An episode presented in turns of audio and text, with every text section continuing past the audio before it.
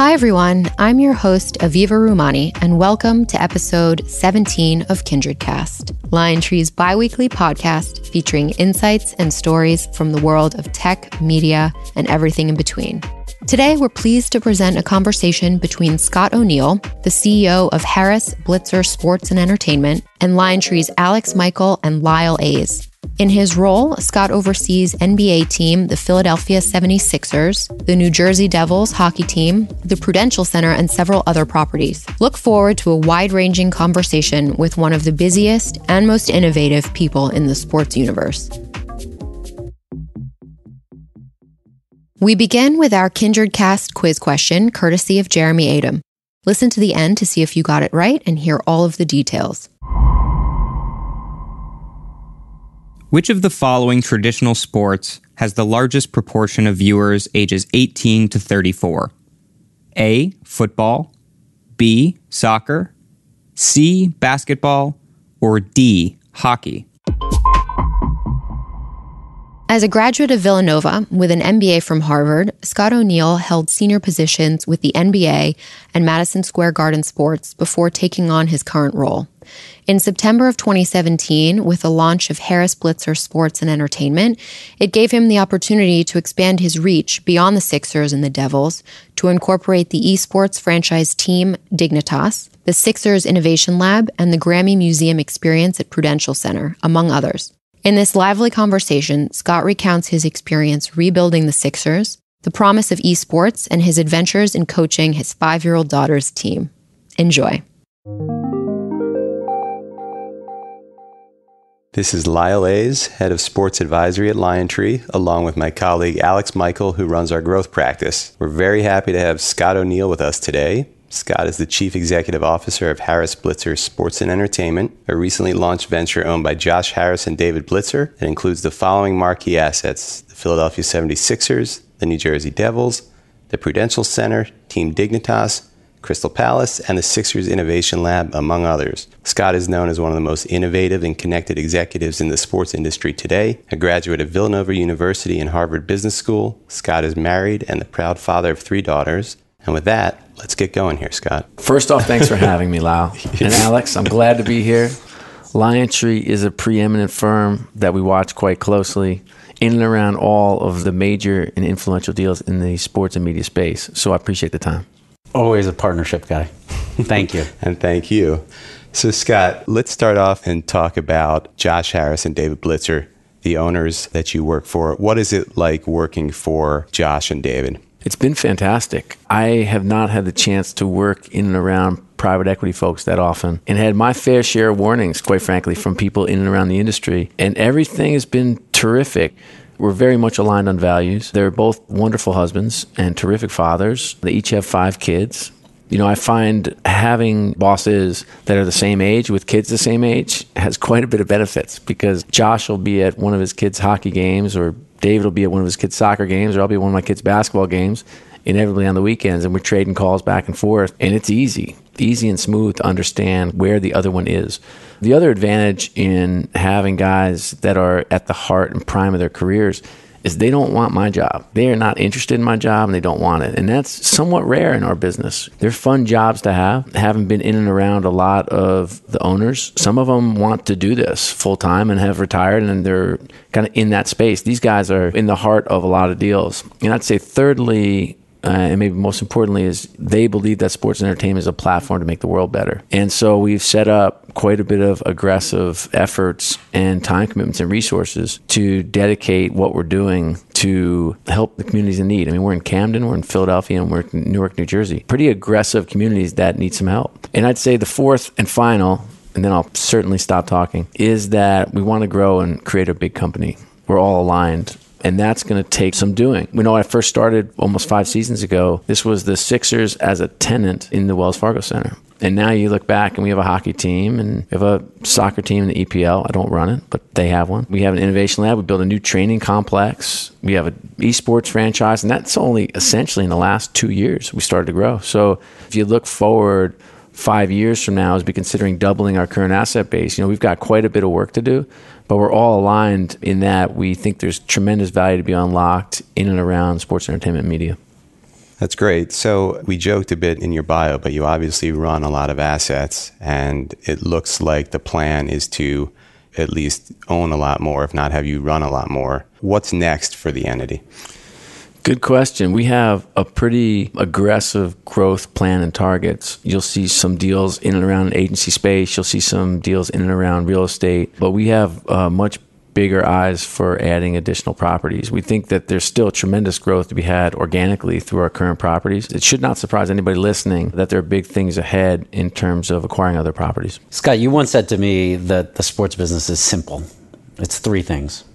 Maybe you remember this, maybe you don't, or you still say it, which is it's suites, sponsorships, and ticket sales. That's it. Like, don't mystify it more than that. However, that box, you still believe in innovation. You live it. You're well recognized as someone who is on the forefront of innovating in sports. You were the first to have an esports team, I believe. You're the first to have a patch on your jersey. And you now have this innovation lab brought to you by Kimball Office Furniture. There you go. Want to get the plug. So tell me about your thoughts on innovation. Why is this so important? It's a simple business, but you believe in innovating. And how do you make the two reconcile? Sure. So innovation is at the core and kind of the essence of who we are.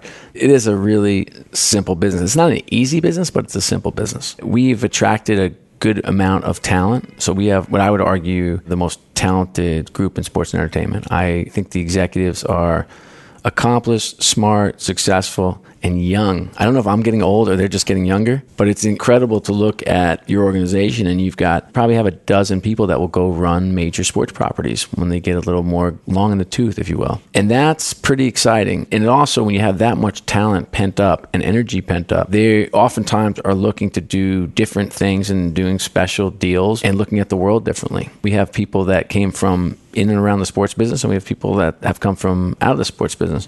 And so to create an environment where we wake up every day thinking about what if, we have a very much an environment of debate, disagree and commit type. And I think that breeds a lot of new ideas and new opportunities to do things differently. It is not warm and fuzzy. It's much more challenging and supportive. And I think we have the type of culture that provides us opportunities to do things differently. And that's what we get. So you've worked with some remarkable leaders throughout your career, to name a few, David Stern, Adam Silver, as a Philadelphia guy, Joe Banner. What can you tell us about the different leadership styles and what you've taken as your own and how you lead now that you're leading an organization? Even beyond the ones you mentioned, I mean, I feel like I've had a pretty storied, magical, blessed opportunity to work for incredible leaders. And every time I get the chance to work with David Stern, to see him in crisis, I don't think there's any better teacher of getting to watch up close and personal about how Commissioner Stern handled problems and crisis. You know, I was young. I worked for him when I was 30 years old. And so to see him at the tail end of his career and me kind of just starting to emerge and be able to sit as closely to him and learn as much as possible for quite some time, almost 8 years, was quite a gift. But him, like crisis management. I think from Adam Silver, it was attention to detail. Everything has to be perfect all the time. You know, he's got a little bit of producer in him in his background, having run NBA Entertainment. Everything is perfect all the time with him. And the attention to detail is never an accident. When an event is run perfectly, it's never an accident. You go to an all-star game at the NBA, it's different. It's special. It's so different from the other leagues. Everything is taken care of. You got a concierge. Everything is handled online.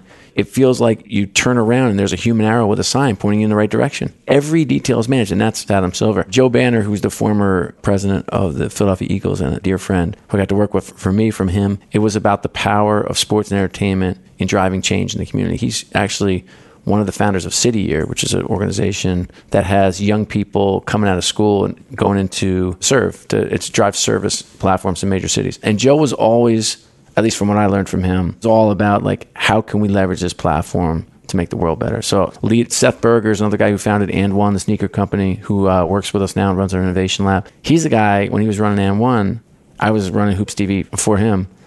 And he was always about like, what are those three things that really matter? Hence Alex's remembrance of me saying, this is what's important. This is what I focus on. When I was with Hoops TV, I focused on everything else except what was really critical to the business. And Seth was always focused on what matters most. He's always like, there are three things. You spend 85% of your time on those three things. Any second you spend away from those three things is just noise and a waste of time. I've had so many great examples of extraordinary leaders. Those are just four that definitely come top of mind. We've actually had David Stern on the podcast. He was one of the earlier guests. And a little bit of trivia, we didn't prep you for this, but he named in his 30 plus years of NBA commissioner his most, I guess, important moment.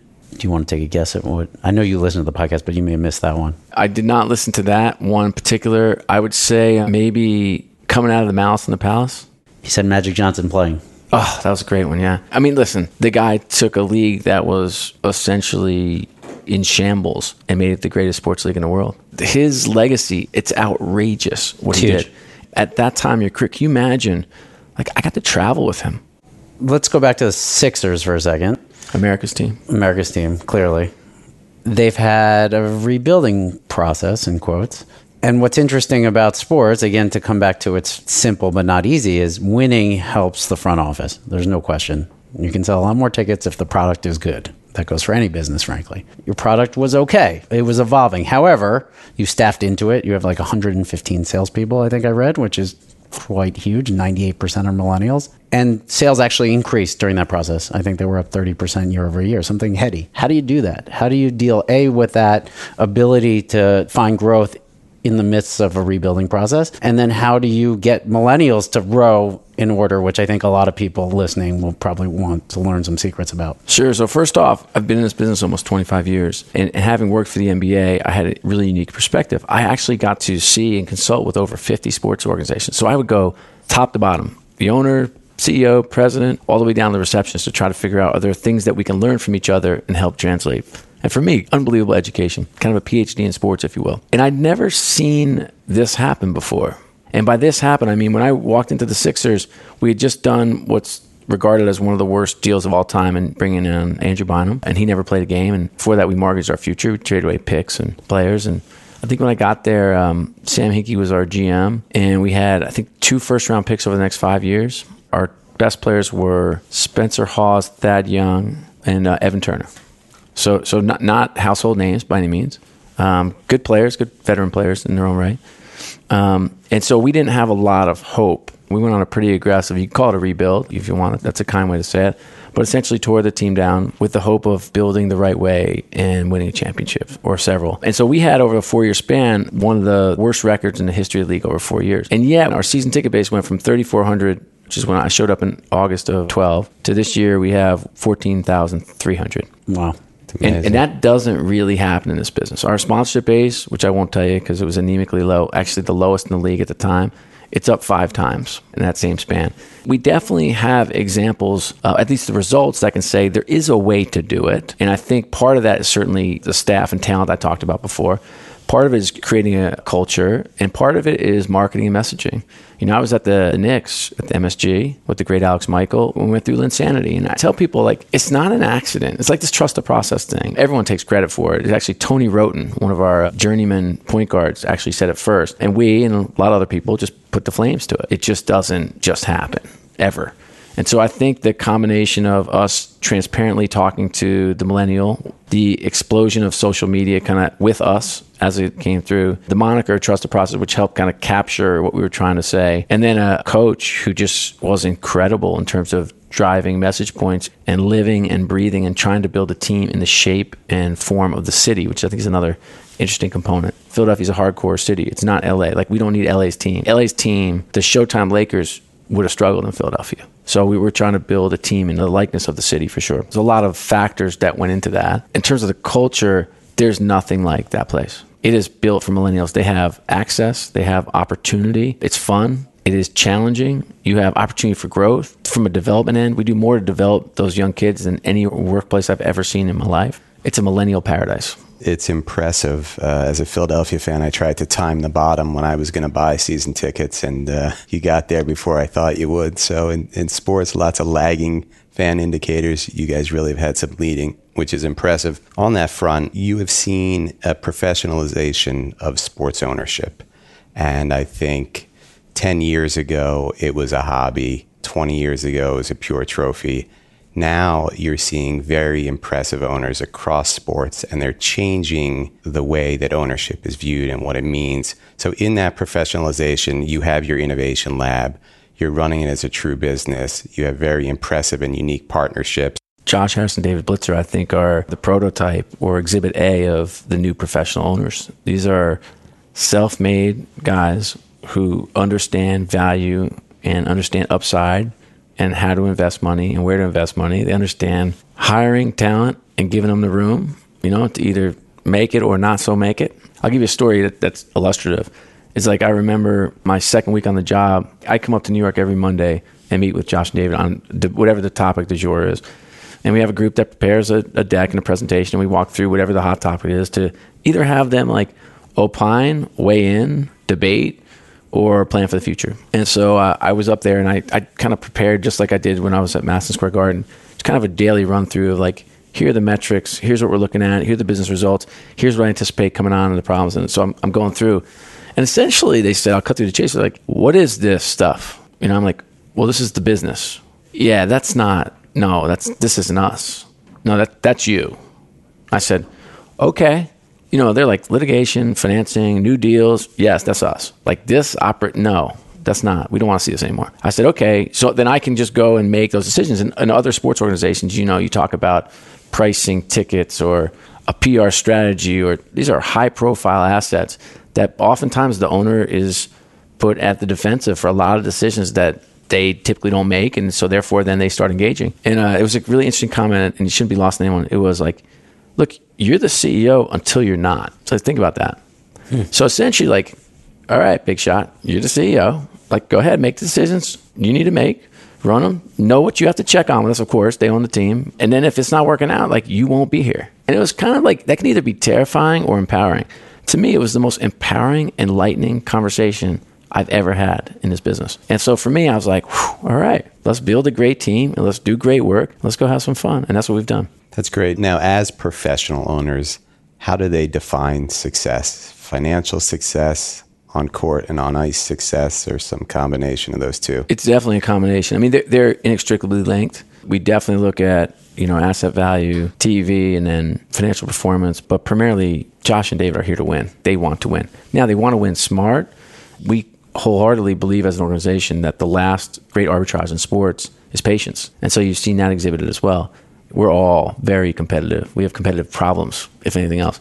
We want to win and win big. So let's talk about competition, but a different type of competition. We've been talking about the Sixers and the Devils. Obviously, we did probably get shortchanged a little bit, but obviously another trophy asset. You guys were very early into the esports thing. It's a big thing. A lot of people are talking about it. Just last week, we heard the news. The Yankees are finally getting involved. They were one of the biggest franchises not involved because so many others have jumped into the trend, I'll call it. Why? What do you see for it? How does it fit with your current footprint? Does it have to? Should it? Where's the future, and why are you so excited? We always look for hyper growth opportunities, like everyone does, right? And there are very few in sports over the last 10, 12 years. The one that we talk about quite a bit is UFC, which I think the Fertittas did an unbelievable job with Dana White, obviously being a horse and helping drive the business as well. But that's where you buy a business for $2 million and sell it for $4 billion. There aren't many of those out there. But if you have any ideas, let me know. Find me one, please. Yes. That's what we do at Lion Tree. That's what you do, right? That's how we do it. But some of the characteristics of those hypergrowth are where there is audience and no business. And that's what we saw at esports. It was actually David Blitzer, first off. He corrected me. One time I was doing an interview and I said, and then I heard Adam Silver. He's like, 6 months after I gave you stuff on esports, which is true. So David Blitzer from Blackstone and my boss, he is ahead of the curve at just about everything he does. There's no surprise that he's such an incredible deal maker for Blackstone, but he is ridiculously smart, really well-read, very well-connected. And so about 6 months before, he started sending me articles on esports. And then we're at a board meeting, an NBA board meeting. Adam Silver got up and he's ripping off these ridiculous statistics. And they are ridiculous. It's like more people watched this World Championships than went to the Game 7 of the World Series and watched our BCS National Championship. Like, they're ridiculous stats. And so it ended up being 40 million people that watched this one broadcast. It was actually on Twitch, but we use broadcast just for sport. And we looked at each other and we're like, we have to do this, right? And that's when Josh and David were like, let's go do this. And so that we went out to the market. And at that point, it was about probably 15 months ago now. It was really unsophisticated, which you think is an advantage, but it's really hard to get to a deal. We had two deals that went down to the wire where we had handshakes and they fell apart when we started talking about, you know, the language in the contract. In fact, just one quick story just to illustrate where we were. like we had 10 things left that were outstanding. So I was on the phone. We tried to keep the lawyers at bay and, you know, just talk principal to principal, which you guys know how that works. And so I was on the phone, and the guy wanted, if he didn't spend all the money on legal fees, he wanted to want us to give him the money that he could just keep. The best part is I gave on that. Like, that's the best part of the story. It's like creative deal making. Right. And, well, you know, I took the next 3 points that were more valuable, but like, this is not Comcast buying Charter. Let's put it that way. You know, these are mom and pop shops with really smart entrepreneurs who this is their shot, their one shot. And is it changing though in the 15 months? It sure has. Yeah. Yeah, no, the whole world's come in. In some cases, really smart money. In other cases, you know, not so smart money. Just chasing. And so, you know, the values have gotten overinflated a tad bit. It's all kind of incumbent upon us to actually build a real business out of these. And we're not sure that the team business is where the value is going to be created. We like the team business a lot because we know it, obviously, but also because we think it gives us a seat at the table for the deals that will happen in the ecosystem. And we like the ecosystem a lot. And how would you say that ownership of that esports team has influenced what is a much longer career in traditional sports and how you approach them and how you approach some of these value levers that Alex had mentioned earlier? Has it changed your thinking at all? Look, we got in to build a holding company to invest in esports. At that day, we're like, we need to get in, get a seat at the table and do a deal. And that's what we did. And we've learned a ton in terms of spending a year in the space. Some of it like painstakingly frustrating, quite frankly. Other times, like we made so many mistakes in a row that you almost like couldn't imagine that we would continue to make more. And then other times, like I would just be filled with optimism and hope and excitement around what is and what could be in that space. I don't think we've just barely scratched the surface in terms of the business, but it is not yet a business. That I can promise you. Okay. You mentioned their valuation may be overinflated. Let's go back to the ball and stick world. Rocket self undervalued. All right. That's it. It's done. $2.2 billion for the Rockets. Yeah. Out of seemingly left field. But yeah, obviously had the Clippers go for $2 billion. This is really Lyle's world. But tell us your thoughts on valuations in both leagues, as well as how that connects to the media landscape, because they're obviously connected. Sure. And where you think media rights maybe are going. Sure. I still think on the NBA side, look, we've had 3 transactions over $2 billion, 2 without the arena, 1 with the arena. All in major markets. So I think that's a factor. I think what's driving a lot of the value, one is scarcity. This is the global game. And I think the upside in and around the media space, the interest in the game, the way the game translates so well to social media and digital media, the ridiculous superstardom of our players. It seems like the NBA, it just keeps punching out superstar waves after superstar waves. We have a couple, maybe 3 on our team as well to add to that litter of constellation of stars. I think the NBA is just beginning. We have Adam Silver is I think, if not the most progressive commissioner in history. You'd be pressed to keep him out of the top 1 or 2 or 3. I think you've started to see some of the impact of China and some of the growth there.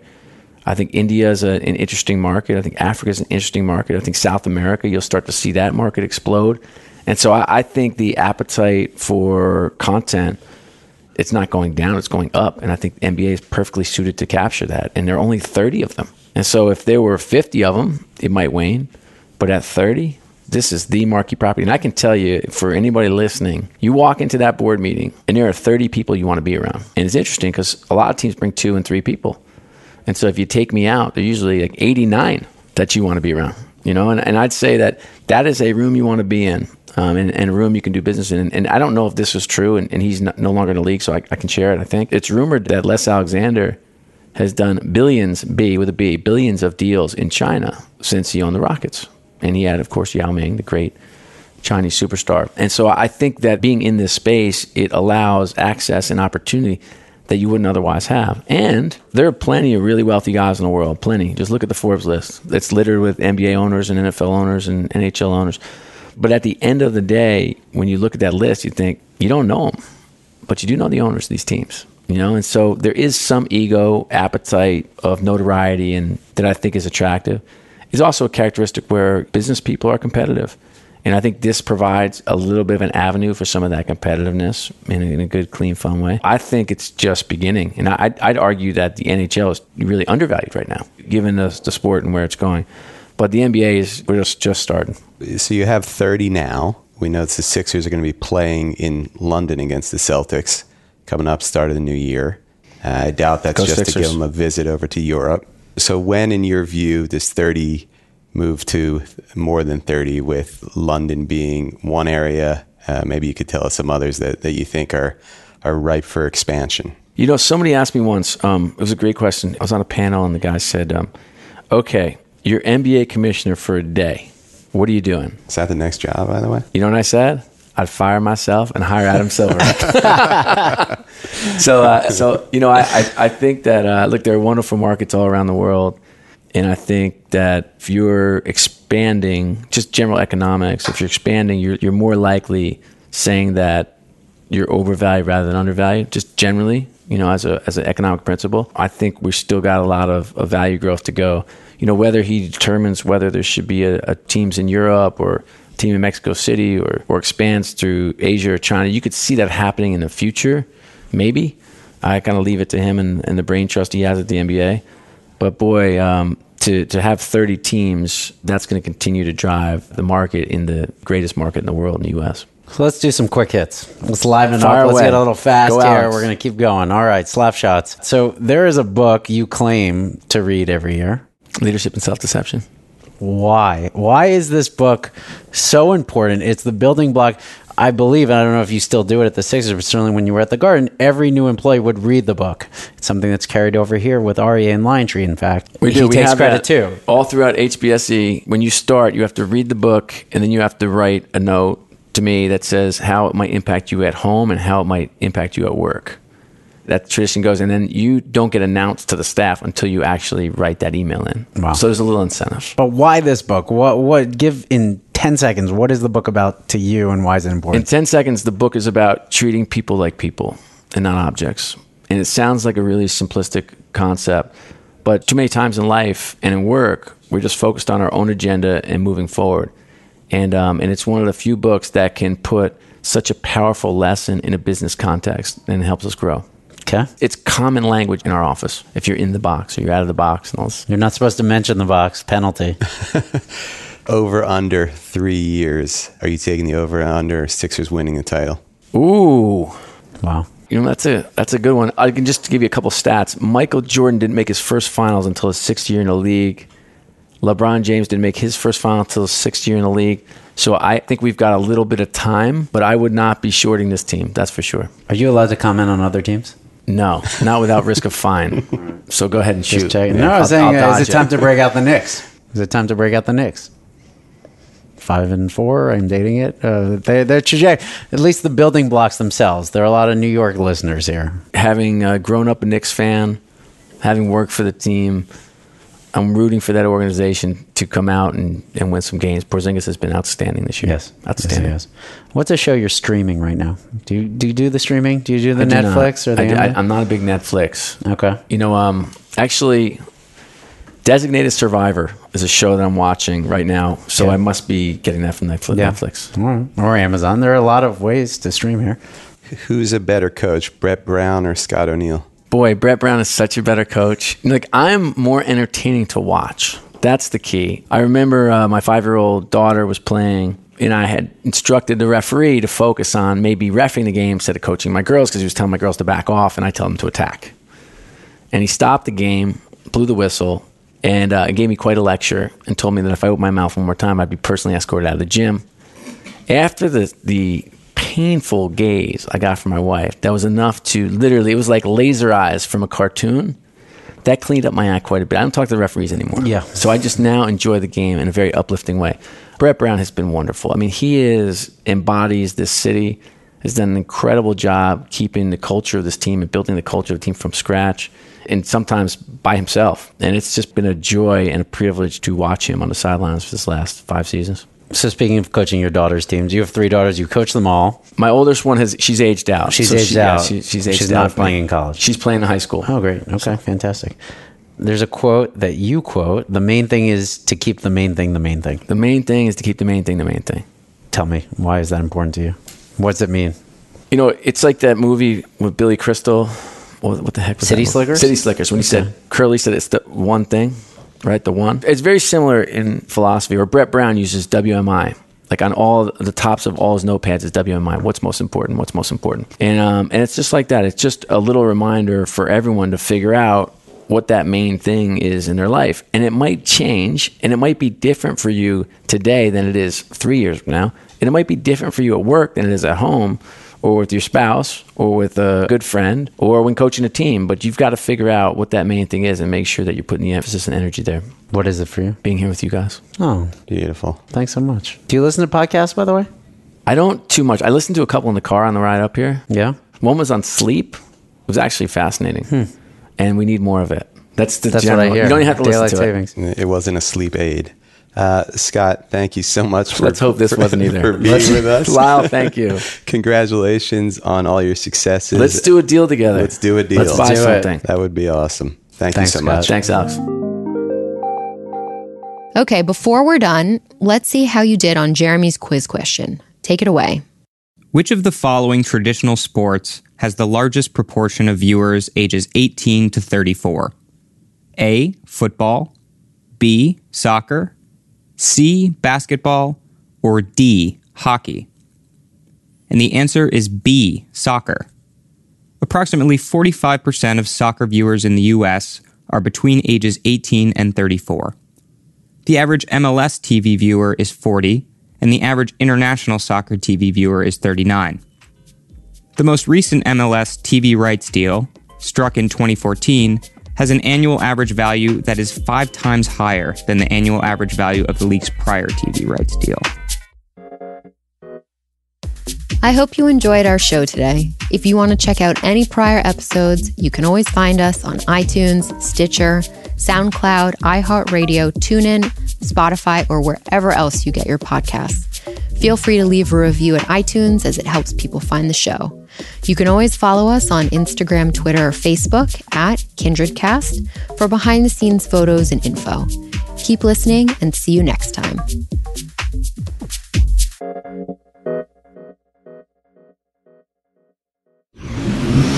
Audiation.